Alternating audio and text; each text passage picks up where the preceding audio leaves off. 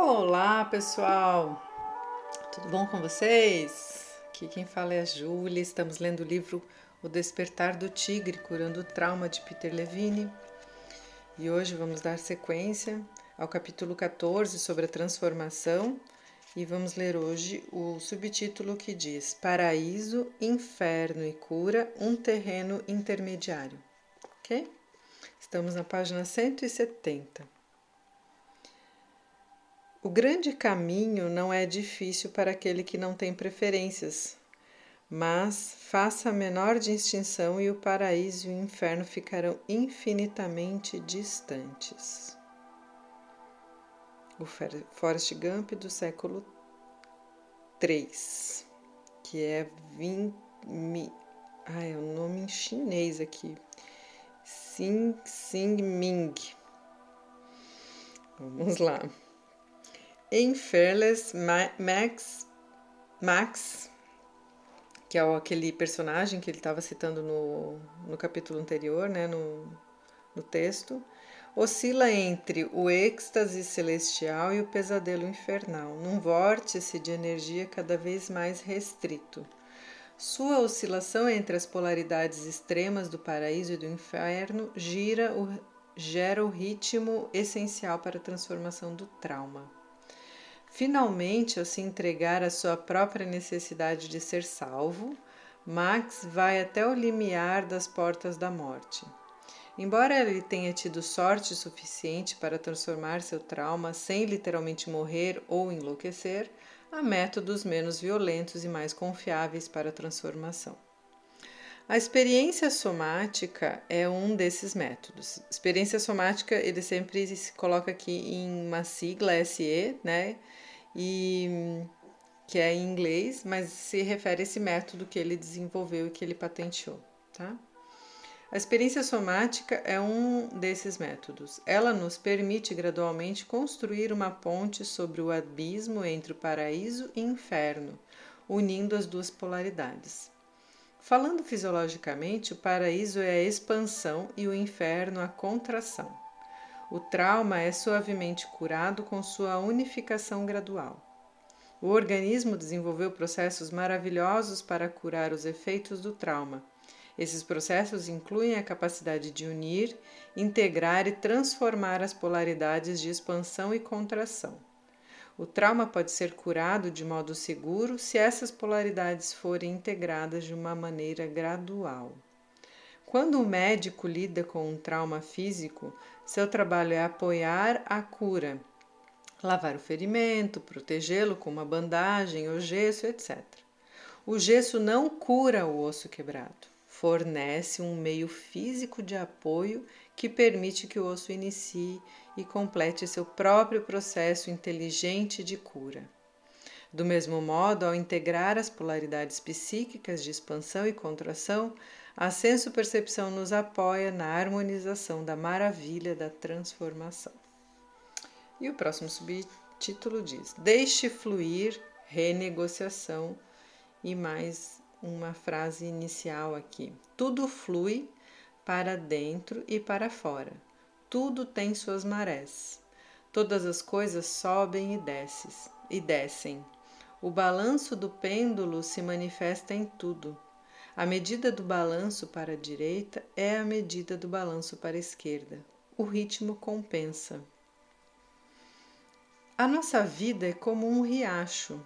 As correntezas de nossas experiências fluem ao longo do tempo com ciclos periódicos de tranquilidade, perturbação e integração. Os nossos corpos são as margens do riacho que contém e dão limites à nossa energia vital, ao mesmo tempo que permitem que ela flua livremente entre as margens.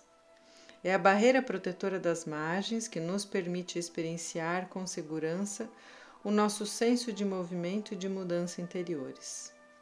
Freud, em 1914, definiu o trauma: uma fenda na barreira protetora contra os estímulos, levando a sentimentos de impotência fortíssimos. Usando a analogia do riacho, o trauma de choque pode ser visualizado como uma força externa que rompe a proteção de nossa experiência, são as margens. Essa fenda cria então um vórtice turbulento. Com o rompimento, uma corrente explosiva de energia vital gera um vórtice de trauma. Esse redemoinho existe fora das margens de nossa correnteza de experiência normal de vida. É a figura 2. Pessoal, essas figuras aqui são a formação do vórtice, né? Eu vou bater a foto e colocar no grupo. Infelizmente, no Spotify não tem como eu transmitir a imagem, tá? Mas no grupo da leitura eu vou passar sim. Continuando aqui. É comum que pessoas traumatizadas ou sejam sugadas pelo vórtice de trauma ou evitem totalmente a fenda, ficando à distância da região onde a fenda trauma ocorre. Então, tem duas linhas, uma seta, né, que seria o trauma entrando como se fosse uma pele, né? E aí ele agride e rompe a primeira barreira, e isso cria um vórtice que sai de dentro para fora, então como se fosse saindo uma energia de dentro, tá? Essa é o que diz a imagem aqui, a figura 2, que é a fenda na barreira dos estímulos, formação do vórtice de trauma. Continuando no texto. Nós reatuamos e revivemos os nossos traumas quando somos sugados pelo vórtice de trauma, abrindo assim a possibilidade para inundação emocional e a retraumatização. Ao evitar o vórtice de trauma, contraímos-nos e nos tornamos fóbicos. Não nos permitimos experienciar a plenitude daquilo que somos interiormente ou do que existe exteriormente. Esse redemoinho dividido suga grande parte da nossa energia vital, reduzindo a força da correnteza principal. A natureza responde, graças a Deus, criando imediatamente um contravórtice, um vórtice de cura para equilibrar a força do vórtice do trauma. Essa força equilibradora começa instantaneamente a rodar na direção oposta do vórtice de trauma. Esse novo redemoinho existe dentro das margens da correnteza principal da experiência, que é a figura 3. E aí na figura 3 é a formação do contravórtice, né? Então é um vórtice que vai para fora, um redemoinho, né, que vai para fora, uma espiral que vai para fora e outra que se cria para dentro para tentar dar conta desse novo espaço que está aberto, né, nessa correnteza. Com a criação desse vórtice de cura, as nossas escolhas não são mais limitadas a reviver nossos traumas ou então a evitá-los. Agora existe uma terceira opção que chamo de renegociação. Ao renegociar o trauma, começamos a consertar a margem rompida, contornando as periferias dos vórtices de cura e de trauma, dirigindo-nos gradualmente para os seus centros. Começamos a cavalgar a onda, a oscilação interna criada por essas duas forças opostas, experienciando a turbulência entre elas. Então passamos de uma para outra de maneira lenta e rítmica, num padrão que forma a figura de um 8. Começando pelo vórtice de cura, contatamos o apoio e os recursos necessários para negociar com sucesso o vórtice de trauma. Movendo-nos entre esses vórtices, liberamos as energias que estavam presas em seus núcleos, como se elas não estivessem feridas. Movemo-nos em direção aos centros e suas energias são liberadas. Os vórtices se quebram, se dissolvem e são integrados novamente na correnteza principal. Isso é renegociação.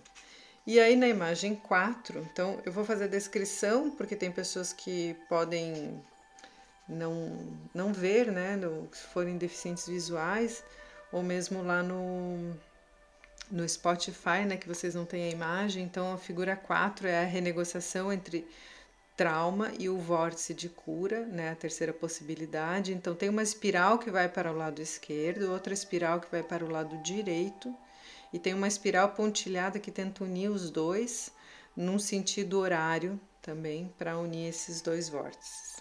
Ok? Então essas são as imagens. Eu vou parar o áudio aqui, tá? Vou postar as imagens para vocês, e ele está então fazendo uma explicação um pouco mais objetiva E usando essa analogia das forças, das energias, né?